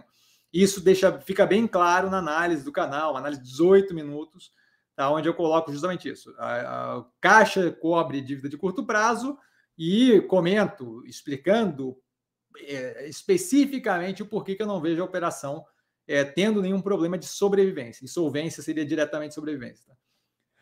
Então, não. Jorge, boa noite a todos. Super educado Jorge, boa noite. Governo deve atacar a compra pela internet de produtos importados que acabam chegando ao país sem a devida tributação. A iniciativa é planejada em meio à reclamação de varejistas locais, como o que chamam de concorrência desleal, blá blá blá, não sei o quê. O que você acha? Isso foi comentado já. É, isso foi comentado, abertura de mercado, compondo a tese, eu vejo como positivo. É, foi postado, inclusive, agora no Stories. É, vejo como positivo, é, você deveria ter uma paridade de, tributação das operações daqui e lá para fora. Você não. Uma coisa é protecionismo, outra coisa é, é, é um, é, um, é, é uma, um comparativo de jogo ali completamente discrepante. Eu não posso ter é, as operações lá fora não pagando tributo para entrar aqui, competindo com operações aqui dentro que pagam tributo para entrar aqui. Você tem isso é, sendo colocado e sendo ajustado no mundo todo, por quê? Porque o mundo mudou. Hoje em dia, comércio é, internacional ficou muito mais fácil, por ter questão de logística, de operação e conseguir comprar online por aí vai, do que era antigamente. As regras antigamente não estão se fazendo valer da forma que, que deveriam para o mundo de hoje.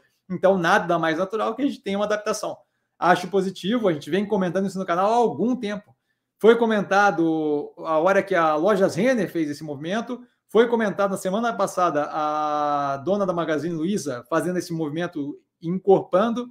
Foi comentado no, na análise do Multilaser o, o comentário dele com relação é, tributação, a eles botarem um valor menor em nota fria, inclusive, para não tributarem valor de bem agregado forte, mas que tenha tamanho pequeno. Então, assim, acho que é, que é alinhado com o que deveria ser feito. Tá? E positivo para as operações que, que têm competição disso no portfólio. Ivan Cassiano, você acredita no aumento da tributação do setor agro brasileiro? Seria viável ou péssimo para o país? É, não, não, não dá para avaliar com. A gente não tem informação que indique que vai ter aumento no setor agro. É, eu acho que assim, quando você tem uma. E aí, imagino que tenha vínculo com a reforma tributária, né? Quando você tem uma operação, é uma, quando você tem uma, uma reformulação do, do funcionamento tributário no país, você vai ter alteração, ninguém não, não vai ficar todo mundo na mesma condição, certo? Você vai ter alteração.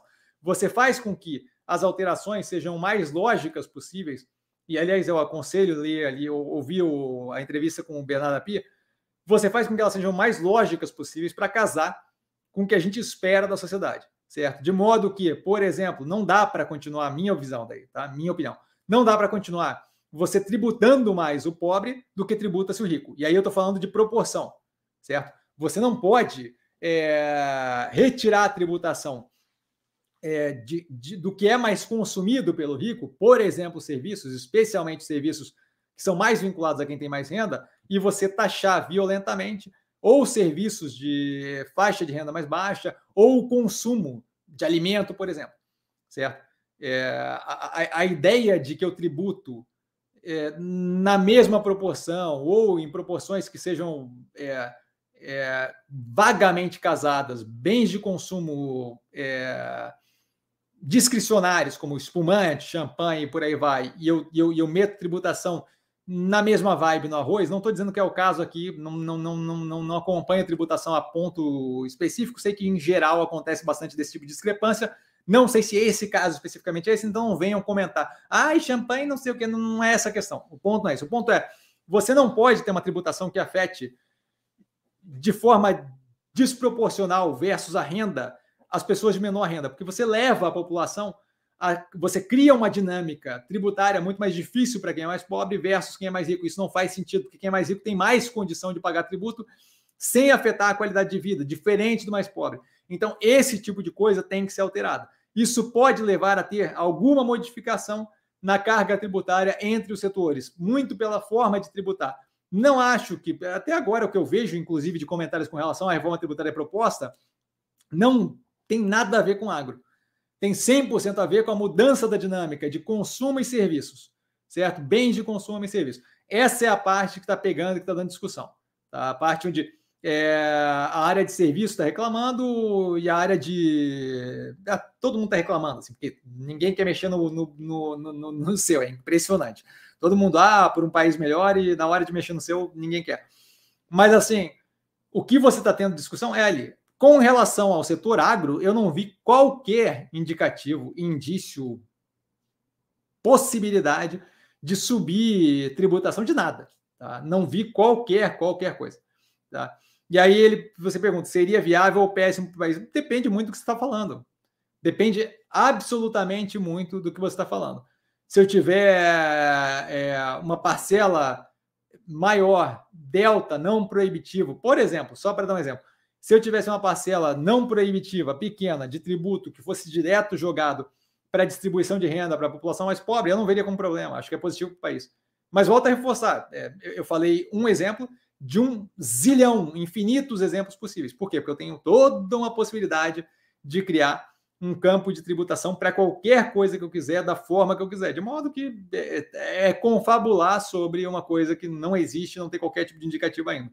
Tá? Então, assim, é, tributação sempre tem como ser super negativo e super positivo. É só ver o direcionamento que você quer para o país. Certo? Então, a ideia de que tributar o agro seria negativo ou positivo hum, depende muito do que você está falando.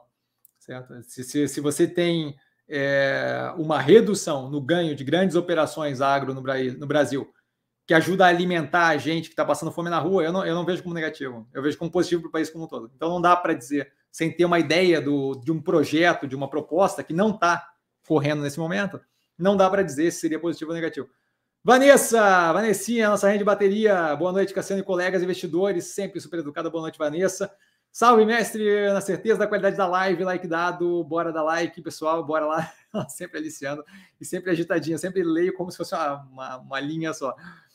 Luiz! Oi, boa noite, Cassiano, boa noite, Luiz. Você acha que essa queda na Lojas Renner pode gerar uma boa oportunidade no longo prazo? Eu acho que todos os ativos do portfólio é, têm uma boa oportunidade no longo prazo. Não acho que é por causa da queda específica, Renner vem caindo há algum tempo, é uma operação bem alinhada, a análise está no canal, assim como várias outras. Tá? Então eu vejo ali vários ativos com espaço considerável de ganho, médio e longo prazo nesse momento. Acho que as quedas são muito balizadas por pânico generalizado e falta de condições de lidar com uma situação um pouco mais tensa de mercado. E volto a reforçar, vou mostrar o gráfico de novo para a galera ver que assim é, não é, não é, estamos longe de ter qualquer coisa mais ou menos incômoda no que tange é, o momento que vivemos aí na economia, tá?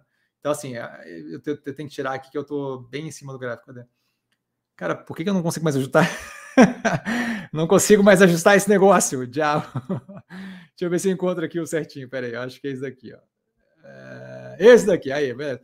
Assim, se você olhar ali, você vê, tá? Que assim, estamos no momento bem menos pior do que no momento da pandemia. Então, assim, não tem nada de uau acontecendo, só pânico generalizado mesmo da galera.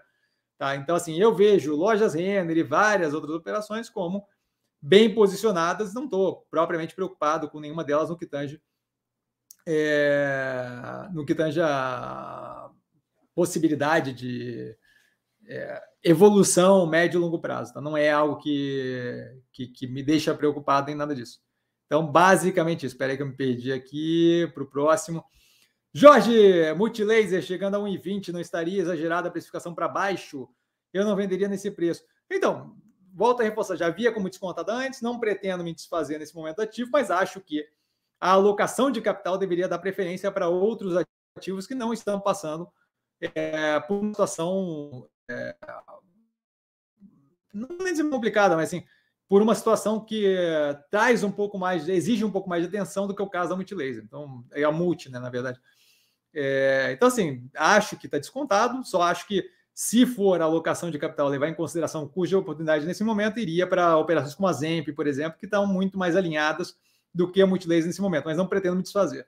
Luiz, você, você acha que a Melnick pode gerar EBITDA e lucros melhores no futuro? Se eu não achasse, eu não teria comprado nativo, certo? Isso aí vale para todos eles.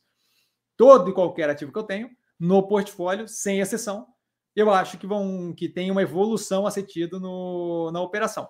É, não necessariamente de grande parte um crescimento agressivo, é um caso, por exemplo, da Doutor Prev, não é tanto a evolução futura, é o fato dela entregar resultados muito sólidos e o preço está descontado, mas no caso da Melnick especificamente, sim, eu acho que a gente tem toda uma evolução sentido, especialmente pelo alinhamento do pós-IPO, onde você tem o IPO sendo feito justamente para que você possa ter maior compra de land bank em caixa e não por permuta, para que aquilo ali te gere justamente margens mais fortes no futuro. Então, com certeza, alinhado com o esperado da operação. Devemos ter sim. Vale a pena lembrar que a Melnick é uma operação de tamanho muito menor, o que leva um prazo consideravelmente mais extenso é, para quando, quando eu penso ali na caramba, quando eu penso na, na, na visão temporal da operação, vale a pena levar isso em consideração para analisar ela muito mais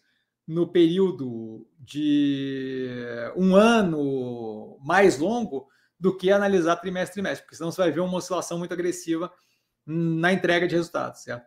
Fernando, boa noite a todos. Super educado, Fernando, boa noite. Mestre, não entendi muito bem na análise da multi como o EBITDA veio negativo. Ah, daí tem que olhar lá as contas lá, tá? Mas tem. Você começa. É... Você tem mais gasto do que você tem receita, de modo que o, o lucro ali antes de tributo, juros, o resultado financeiro, depreciação e amortização acaba ficando negativo. É só olhar lá que você vai ver ali. Mas, além do que isso, tem um provento ali de 50 milhões só para a questão lá da decisão da STF. Tá? Outra dúvida é como um único resultado trimestral negativo pode deixar a empresa em risco. É, não, é, não é bem assim, né? É, a empresa aparentemente não está propriamente em risco, certo? Você tem uma empresa que teve um resultado muito negativo e o que você vê um resultado negativo é, causando receio com relação ao futuro da operação não é propriamente o resultado negativo, certo? É a possibilidade de você ter a continuidade da repetição daquele resultado negativo, que a gente deve ter, inclusive, no primeiro trimestre. Então, é, a questão não é propriamente o um resultado negativo, a questão é o que, que deu errado para que aquele resultado fosse negativo e qual é a possibilidade de se virar o jogo no futuro. Tá? Então, assim, com relação ao, ao, ao EBITDA negativo, está explicado no, no, na DRE, tá? na demonstração de resultado do exercício, você vê claramente ali as linhas. Eu não, não lembro de cabeça especificamente qual é, mas você vê a geração de, de.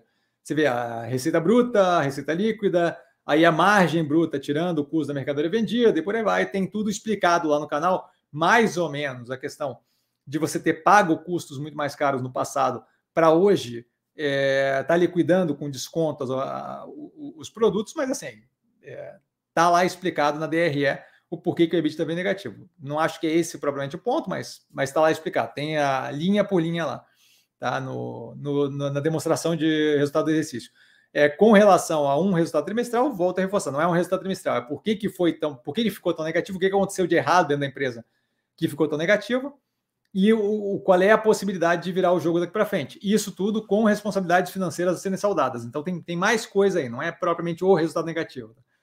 Jorge, como a reforma tributária pode beneficiar os ativos do portfólio se houver tributação dos dividendos? Então, a tributação de dividendos é o que a gente comenta aqui corriqueiramente a ideia da tributação de dividendos é tirar do meio de produção e jogar para cima na distribuição de lucro, não é aumento tributário, certo? Quando você tem uma reforma tributária que. Então, assim, não tem aumento na tributação, você tem mudança na, na, no local onde incide. Então, esse, esse ponto não deveria ser um problema. Outro ponto é quando você tem simplificação do processo tributário, das regras tributárias, quando você simplifica isso, você tem uma necessidade de menos gente contratada para fazer aquilo é, eu volto a reforçar, podcast que eu mandei do Bernardo Api comentando. Ele coloca lá os dados de quantos funcionários são necessários para uma empresa de grande porte aqui no Brasil só para cuidar do tributário e quantos são na Europa, por exemplo. A diferença é ridícula. A gente acha que é cinco, cinco seis vezes mais funcionários necessários aqui só para lidar com a burocracia brasileira. Tá? Então, assim, se você tem uma simplificação de burocracia, você tem uma redução no, nos custos dentro das empresas com esse tipo de coisa. Mais do que isso, você fica, fica muito mais aparente o que, que é cada pedaço de tributação e, por conseguinte, você consegue lidar de uma forma muito mais racional com aquilo dali, até por demanda social. No Brasil é muito difícil você ter uma demanda social por redução de um ou outro tributo, porque você não sabe quais são os tributos, não vem aberto, porque é muito complexo o sistema como um todo. A gente, nesse momento, por exemplo, tem um sistema tributário travado há um bom tempo no que tange a isenção tributária, de modo que eu estou vendo a inflação jogar mais gente para dentro do desconto tributário, mas que vai ter a mesma qualidade de vida que, que tinha quando não, quando não tinha a renda tributada. De modo que eu estou paulatinamente comendo a renda da pessoa com inflação e agora adicionando tributo. Certo? Então você tem uma cacetada de coisas. Tributo não se resume a vai ter tributo a dividendo, não tem toda uma cacetada de, de, de, de, mudanças ali com a adoção do IVA, do Imposto sobre Valor Agregado, que implicam em redução da clareza, maior clareza no processo tributário, redução na complexidade, é, e a tributação de dividendos eu vejo como positiva porque ganha competição é, para as operações aqui no Brasil. Se eu tiro o tributo do meio de produção e jogo na hora de distribuir lucro, eu tenho uma maior eficiência da operação que consegue competir mais agressivamente quando eu tenho outros competidores no mercado. Certo? E aí, na hora de distribuir lucro, aí sim eu, eu tributo aquilo ali vejo o dinheiro rodando dentro da operação muito mais é, facilmente e muito mais veementemente do que do, da forma que a gente faz hoje, por exemplo, que eu tributo folha de pagamento. Cada contratação é uma cacetada de tributo em cima. Tá? Então não vejo como problema. Érico, querido Cassiano, temos o risco do governo acabar com benefícios fiscais. Eu não sei se é bem um risco, tá? Isso impactaria muitas empresas do varejo, se for acabar com o imposto fiscal do varejo. Se isso ocorrer, mudaria a estratégia de investimento das empresas afetadas? Grato, não mudaria, porque eu não estou. Se, se, você olhar as análises no canal, nenhuma delas eu falo, ah, é porque tem benefício fiscal. Ah, é porque produz na Zona Franca de Manaus. Tem locais, tem, tem operações, tem que cuidar com isso. É, a ideia ali de que acabaria, acabar com benefício fiscal, ninguém falou em acabar com benefício fiscal de varejo. Tá? É, você tem, por exemplo, a não tributação de jogos eletrônicos. Essa é uma, esse é um benefício fiscal que deve acabar. Tá? Você tem ali a China entrando forte com, com venda aqui no Brasil sem ser tributada. Esse é outro benefício fiscal, por, por, por, ausência do Estado na situação, mas que tenderia a acabar. Então, assim, tem que cuidar com a ideia de quando se fala em acabar com o benefício fiscal, se fala em acabar com todos os benefícios fiscais. As coisas, a coisa não funciona assim. Tá? É, você tem um sistema tributário que tem benefícios para várias questões separadas, diferentes, que se entrelaçam de um modo completamente complexo, que não é assim para desvencilhar. Você tem incentivos fiscais para várias questões no Brasil, todas elas especialmente específicas. Você tem Zona Franca de Manaus, tem benefícios fiscais para algumas partes do varejo. Então, assim, não tem nenhuma proposta ainda do que vai ser feito com relação ao benefício fiscal. O que foi comentado até agora é pura e simplesmente a parte de tributar jogo eletrônico, tributar o que eles chamam de é, contrabando de comércio eletrônico e tirar a isenção fiscal de alguns setores. Tem que ver quais são os setores. Ninguém falou ainda que será varejo. Tá?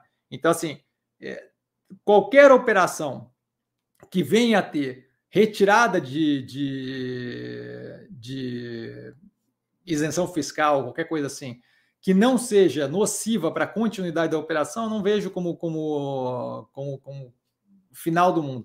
Nenhuma das operações do portfólio é comprada com base em isenção fiscal que tem. Então, para mim, não.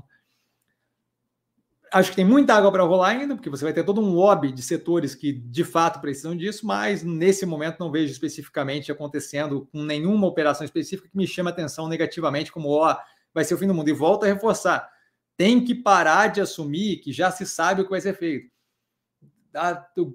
Temos o risco do governo acabar com benefícios fiscais. Benefícios fiscais onde?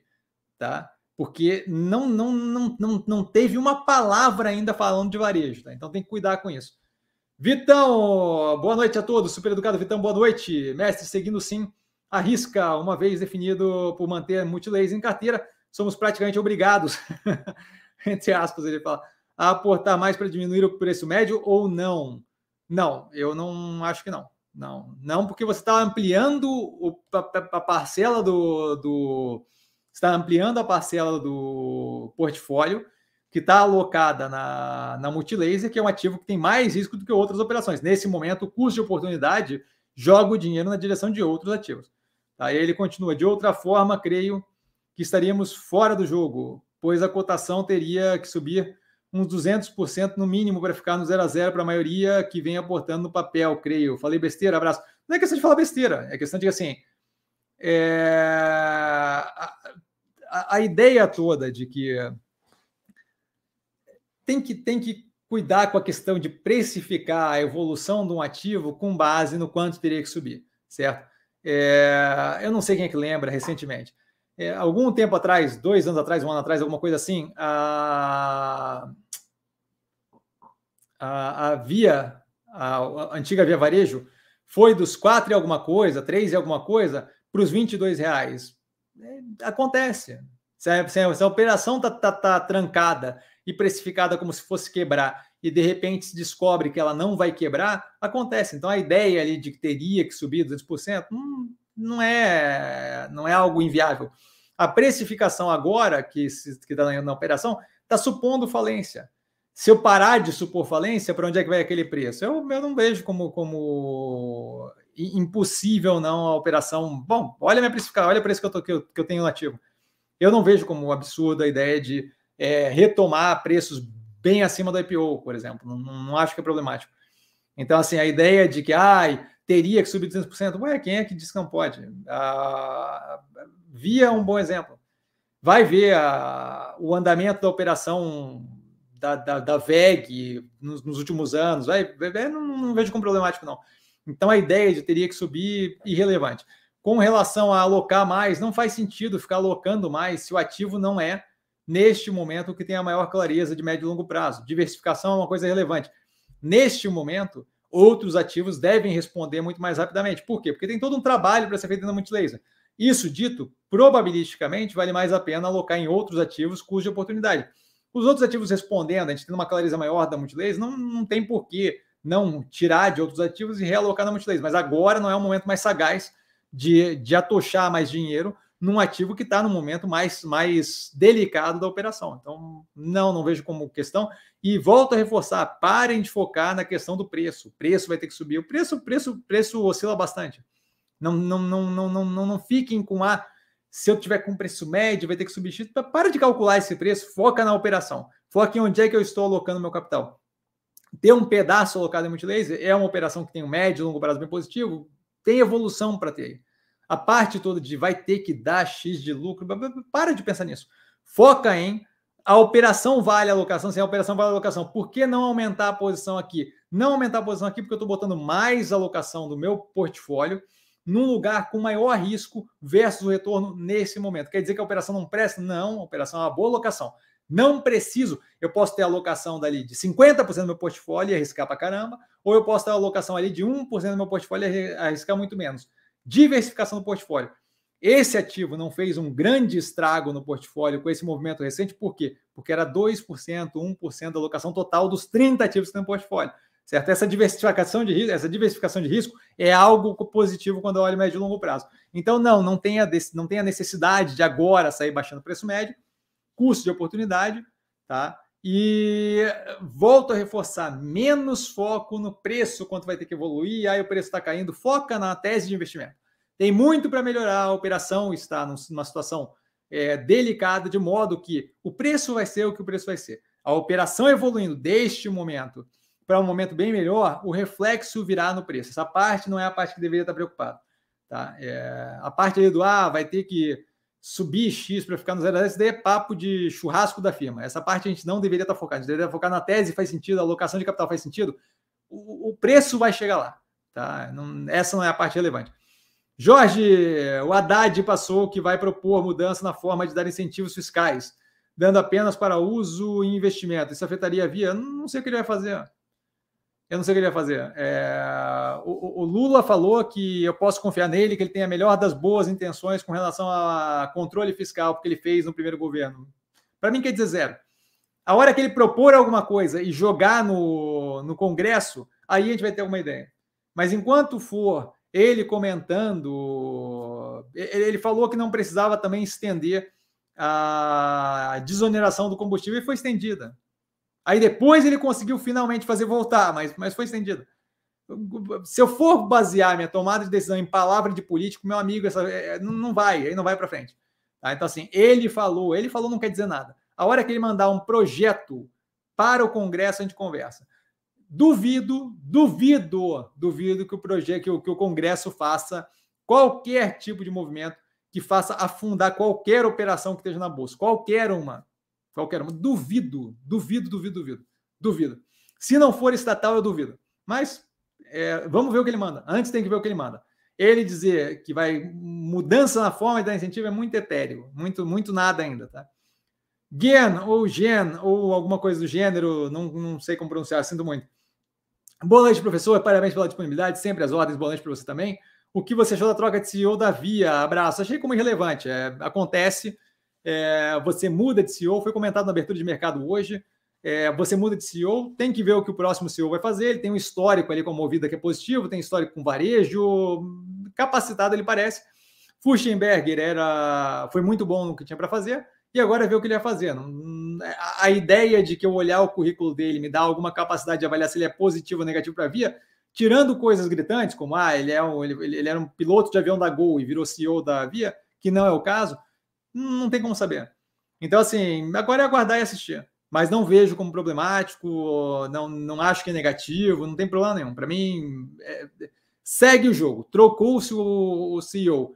Confio na capacidade da, da, da, diretoria, do Board of Directors, do, do, do, conselho ali, de definir quem é que vai tocar a operação. Não, não vejo como, como, como problemático.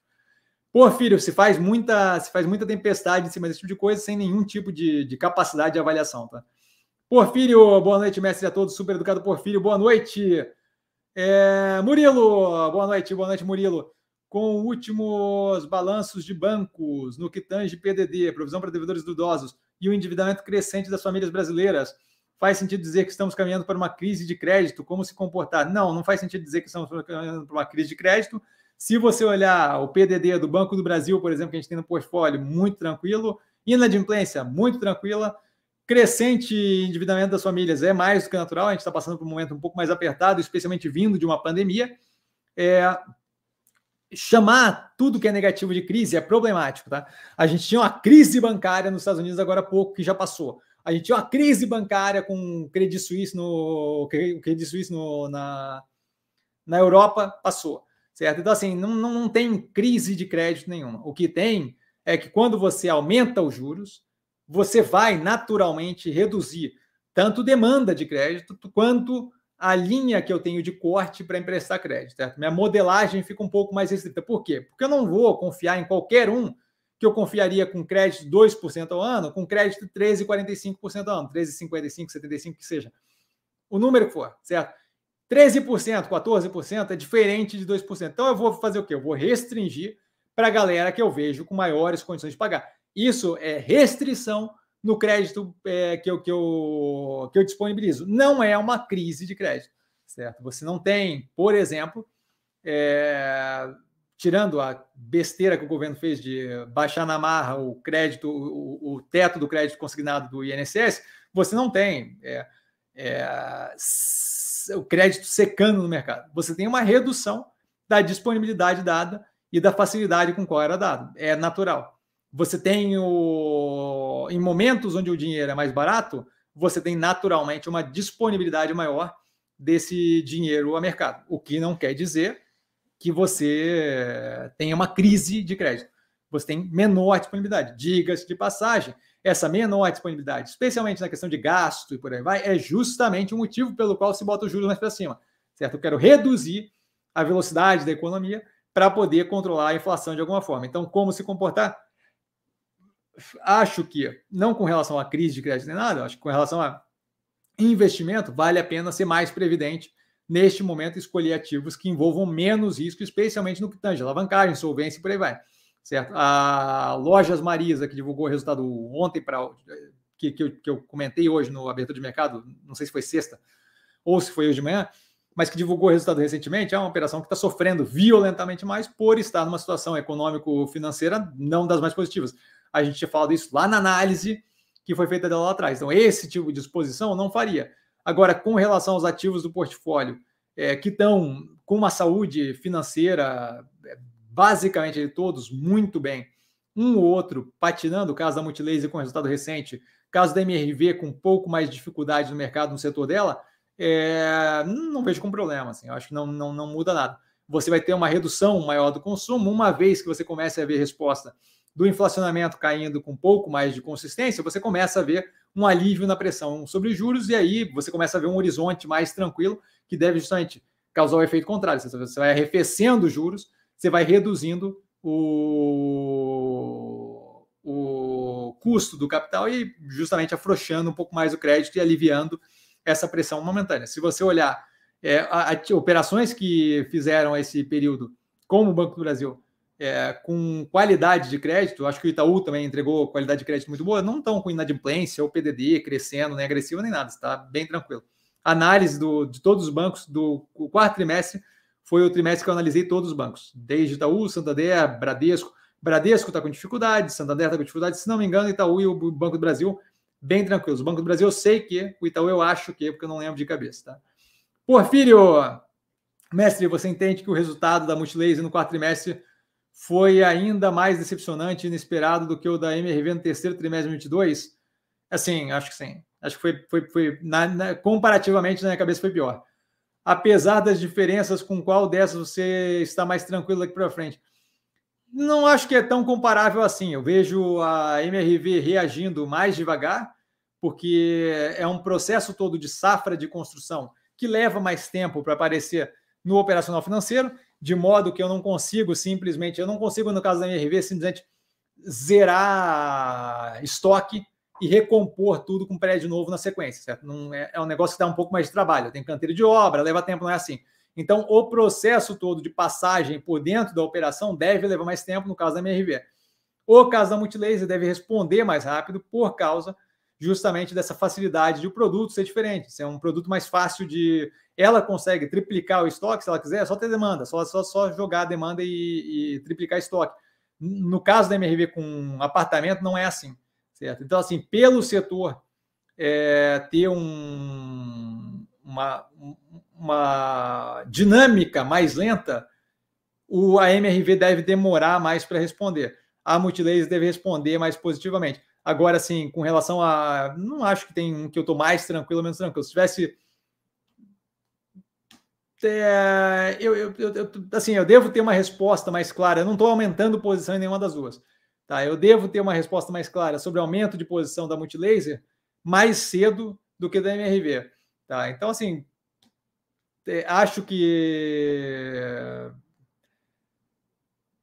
eu, eu, preciso de menos gatilho da MRV para voltar a alocar do que eu preciso da Multilaser. Mas não é uma questão de estar mais tranquilo daqui para frente, é uma questão da temporalidade da, do retorno da operação. É um pouco mais vagaroso, mas tem uma clareza maior quando eu falo da MRV. A Multilaser depende muito do que eles vão fazer agora daqui para frente.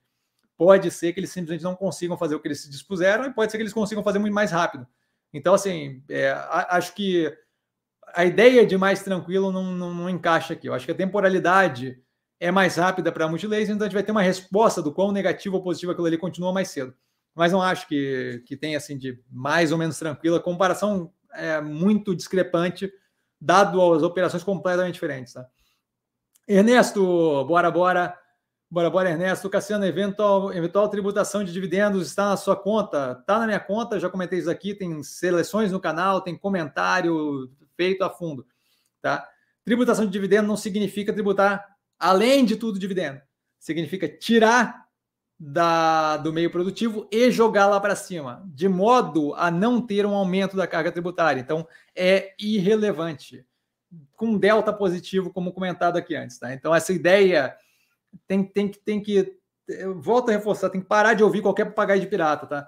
É, a ideia de tributar dividendo não é além de toda a tributação, ainda assim tributar dividendo, certo? É repassar a tributação que está no meio de produção para cima, para o dividendo.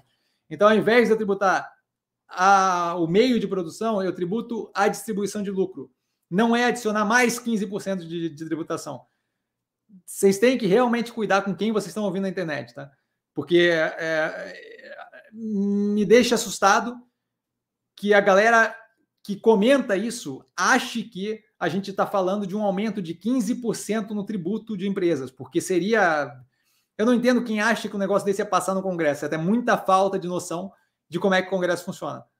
Certo? Então, assim, a tributação de dividendos comenta a ideia de retirar os tributos da área produtiva e passar para a distribuição de lucro, certo? Então, então a ideia é racionalizar sem aumento da carga tributária. Se eu tiver, ah, mas se eu tiver errado, Cassiano, se eu tiver errado e tentarem passar aumento de tributo para qualquer pessoa física ou jurídica, se tentarem passar 15%, de aumento de tributo. Nunca, nunca, nunca um negócio desse passa. Nunca. Você vai ter convulsão nacional, você vai ter gente da rua. Eu vou para a rua jogar pedra. Então, assim, não, não é assim que funciona. Então, sim, está na conta porque é só trocar de lugar a tributação, não é propriamente. Vai fazer alguma diferença mais ou a menos para um setor ou outro, o portfólio está bem, tá bem diversificado, não é algo que, eu, que me incomoda. Carlão, mestre, muito agradecido por sua entrega total, sempre direto e esclarecedor nas suas colocações, fico honrado, Carlão.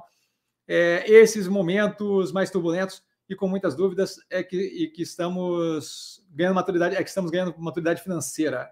E aí ele sempre faz isso. Mestre, você é extraordinário. Fico honrado, brother. E sempre me faz perder aqui, eu sempre, sempre me perco. Jorge, você já analisou a Shu? Acho que sim, mas teria que ver no canal, tá? De cabeça, assim, eu não sei. É, mas acho que sim, acho que tem uma análise mais antiga, talvez um short view. Estou procurando aqui, mas.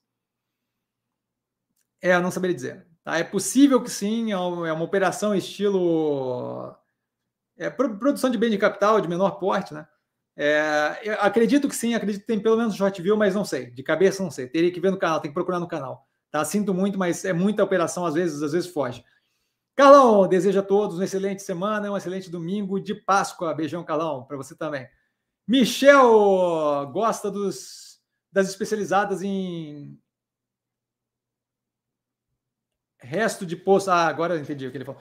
Gosta das especializadas em resto de poço, vulgo Junior Oils. Então, eu não tenho nada contra as operações que, que tentam revitalizar poço de exploração de petróleo, tá? É, tem algumas operações de menor porte petroleiras que foram analisadas esse trimestre, que foi a PetroRio e a Enalta, se não me engano, também, é a Enalta também, tá? Acho que até teve outra, quer ver? Teve um. Teve, Petrobras também foi analisada nesse, nesse trimestre. É, mas assim, não é propriamente um setor que eu tenho interesse em estar envolvido, tá? Acho que assim, a, a análise que é feita é, nas operações ali meio que dá uma, uma ideia do porquê. Tá? É, basicamente, assim, a gente tem um setor que vive ali da questão de extração de petróleo versus o. Dependendo da operação, tem que assim, ó, essas de petróleo de menor porte são operações que tem que ver o operacional financeiro. Tá? Faz tempo que eu não vejo a 3R Petroleum, faz tempo que eu não vejo a Petro Recôncavo, então não sei como é que estão as operações em si. Tá? Mas o setor em si, supondo uma operação que esteja alinhada no operacional financeiro, que esteja rodando bem, eu não vejo como problemático, eu só acho que assim, você está exposto a um setor que tem uma volatilidade considerável. Aqui no Brasil, especialmente, a gente já viu o governo é, usando de medida provisória para tributar a exportação. Então, assim, você tem um risco governamental que eu acho que é desnecessário, dado tanto ativo descontado, não vejo porquê. E mais do que isso, você tem o risco é, da operação vinculada ao efeito exógeno de preço de petróleo, que é, é, oscila descasadamente, de forma bem agressiva, de modo que é complicado controlar é, como aquilo ali vai afetar a operação em si. Eu acho que dessas operações de menor porte de petróleo, a, que está melhor, se não me engano, é a PetroRio. Tá? Só a precificação num nível que eu não consigo propriamente dizer o quanto daquilo ali está pagando crescimento futuro ou não. Mas acho que vale a pena dar uma olhada na análise da Enalta e da PetroRio. Eu lembro, eu fiz nesse trimestre, mas eu lembro vagamente. Não é uma operação, não, não é um setor que eu acompanho de perto. Tá? É, mas não é um setor que nesse momento eu tenho interesse. Tá? É, nesse, em questão de commodity, eu estou muito mais vinculado e olhando é, minério de ferro com Gerdau, Uzi Minas, é, minério de ferro barra siderúrgica. Né? Gerdau, Uzi Minas, CSN Mineração é, e Vale, aguardando ali uma, um arrefecimento no preço, especialmente porque a gente deve ter uma continuidade no arrefecimento do crescimento global, que deve afetar inclusive também o preço do petróleo, do que propriamente querendo operações vinculadas ao petróleo. Tá? Acho que tem muita, nesse momento com o governo novo, tem muito pouca clareza de como é que o governo vai se comportar nesse meio, de modo que é mais um risco adicionado a um setor que já tem ali um, uma, uma, volatilidade considerável nesse momento com relação a, a commodity negociado. Tá? Jorge, juros futuros com tendência de queda, dólar sem subir, e nossa bolsa no fundo do poço. Isso é, uma, isso é muita gente operando vendido? Eu não faço ideia, Jorge. Tem que ver, é, tem que perguntar para quem está vendendo. Eu estou comprado, parado, bem tranquilo, jogando parado, assim. E a, a questão é assim, juros futuro, eu cuidaria, sabe? Ele sobe, desce, não, não dá para não dá para levar como como de fato um indicativo, certo? É um indicativo do que o cara estava pensando hoje ao meio-dia, mas amanhã já muda. Tá? Então, juros futuros não levaria muito em consideração, tá? especialmente para avaliar situação momentânea, até a bolsa ali, sabe? É, eu acho que o momento, o mercado está tenso generalizadamente, tanto é que não tem volume operando, certo? Você tem pouco volume operando todo dia. Por quê? Porque quem, quem de fato toma decisão de grande porte, quem tem tamanho, não está operando, está tá parado, certo? Você tem um trader júnior para caramba operando direto e fazendo movimento o tempo todo. Mas não acho que. Acho que tem muito desespero, acho que tem muito pânico generalizado no mercado. Peter, é, boa noite. Alguma opinião sobre Sequoia? Tem a opinião, tem a análise do canal. Algum tempo atrás, não tem qualquer interesse na operação, tá? Não, não vejo aqui, ó. Sequoia, terceiro trimestre de 2022 analisado. Tá? Não tenho qualquer interesse na operação, não lembro exatamente o que eu falo na análise, vale a pena dar uma olhada. Se ficar dúvida, eu estou no Instagram, tá? Só ir lá perguntar. Fernando, mestre, o mercado está batendo forte nas empresas do setor frigorífico. Há pouco tempo havia expectativa de crescimento de exportação para a China mas parece que a expectativa mudou. Qual a sua visão? Eu não, não sei qual a expectativa que mudou. Eu acho, volto a reforçar, tem muita gente falando besteira que não sabe, tá? Você teve. Eu não sei de onde é que, onde é que, onde é que tiraram que mudou a expectativa de crescimento da exportação para a China. O meu direcionamento, o que eu acompanho de mercado, continua a mesma coisa. É, o, que, o que a galera não entende é isso. Assim, é, quando você pega o resultado de exportação de março, você tem um pedaço do, do, da, daquele, daquele momento ali que está afetado pelo bloqueio da, das exportações. Então, assim, o que, que você esperava daquilo? Então, assim, a minha visão continua a mesma, é a análise da Minerva. A análise da Minerva está bem explicado a fundo o porquê que eu vejo médio e longo prazo bem positivo. Comentando, inclusive, que a gente deve ter o primeiro trimestre mais apertado, o segundo ainda é, talvez um pouco melhor, mais patinando, e o segundo semestre ridiculamente muito positivo. Então, Basicamente é aquilo lá. A minha visão continua exatamente igual ao que estava na análise da Minerva. Acho que tem bastante gente comentando bastante coisa que não entende. A gente vai ver lá no futuro.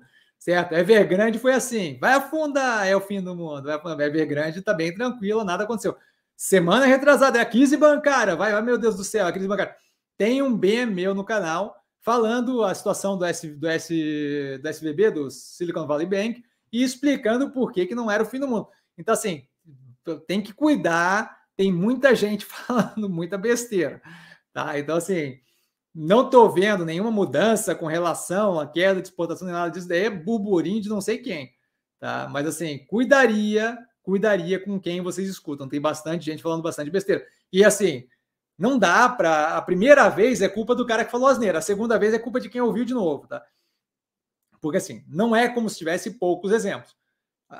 Falaram de uma crise bancária agora há pouco, caramba, e a crise bancária já acabou. Já não existe mais. Não conseguiram segurar a notícia negativa por duas semanas, brother. Pô, pera aí. Tem que cuidar com quem vocês estão ouvindo, galera, por favor. Tá? Érico, mais uma ótima live, mestre. A cada dia melhor. Uma ótima noite, semana para toda a família. Investiu com sim, maravilha, super educado. Érico, boa noite para você também.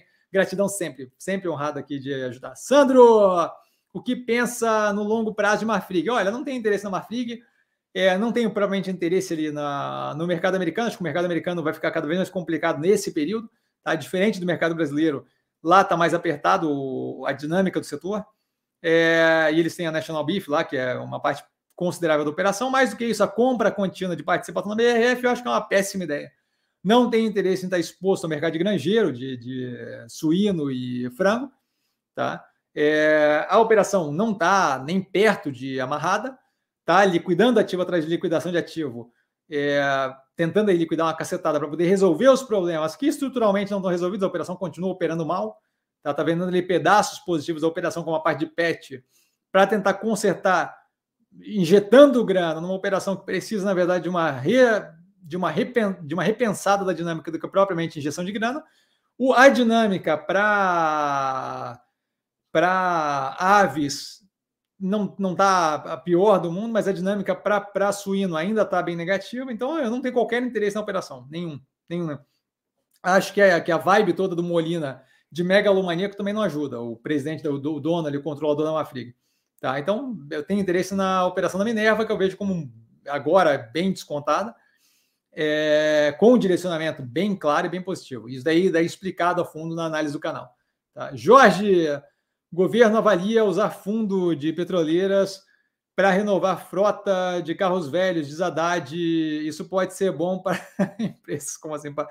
Meu amigo, você tem que parar de, de, de, de ouvir o governo avalia. O governo avalia coisa pra cacete o tempo todo. Desculpa falar cacete aqui, mas essa eu não segurei. É, o governo avalia não é uma notícia, cara. O governo avalia mal é uma informação, tá? O governo avalia. o governo avaliava retrocedendo a reforma trabalhista. Não dá para levar esse tipo de coisa em consideração.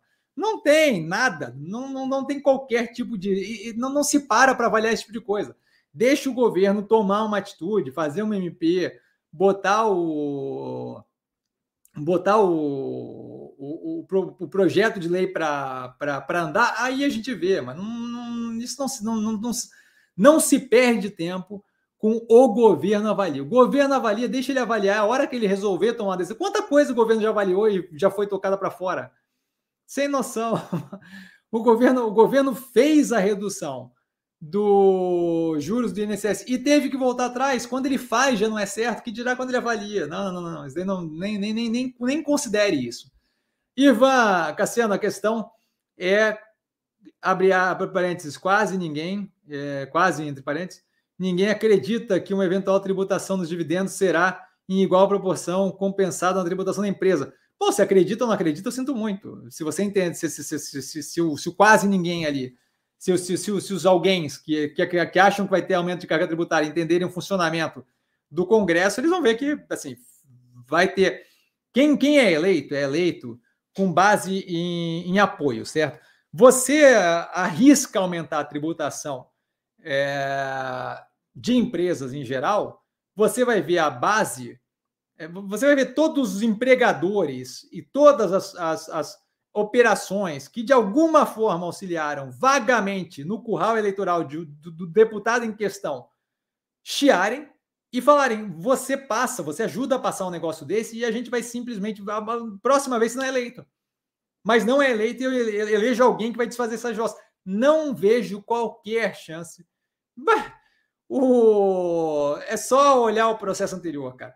O Guedes não queria fazer um aumento de tributo marginal sobre operação financeira. Que a galera começou a falar que era o novo imposto do cheque. Agora me fugiu o nome do imposto do cheque mas a galera começou a assim, ó, zero ponto alguma coisa por cento sobre transferência monetária. Só isso não é difícil, é só olhar para o passado. Passado, passado agora. É... Queriam aumentar vagamente a tributação, queriam fazer o CPMF. Eu sabia que o Paulo estava vindo. Obrigado, Paulão. CPMF, queriam criar o... um delta de imposto sobre transição, transação financeira. Começaram a falar, é a nova CPMF, é a nova CPMF. Cara, era migalha da transação financeira. Cadê? Onde é que foi o aumento da tributação? Não se consegue aumentar, mas não, não, não se aumenta tributo sobre operação de forma alguma nesse país. Você vai ver guerra civil se aumentar em tributo aqui. Escreve o que eu estou dizendo. Uma coisa é retirar a oneração, outra coisa é você aumentar a base da, da, da, da, quantidade de contribuição de tributo. Eu quero ver, eu quero ver fazer. Tem que ser. Meu amigo, os caras não têm moral de reduzir o teto do consignado do INSS, eles vão ter a moral de aumentar imposto sobre empresa. Vamos ver, vamos ver. Eu aposto com quem quiser aqui que não se aumenta tributo. Com, com quem quiser. É só olhar o histórico, a história aí do, do, do Guedes tentando colocar um delta de tributação sobre a operação financeira.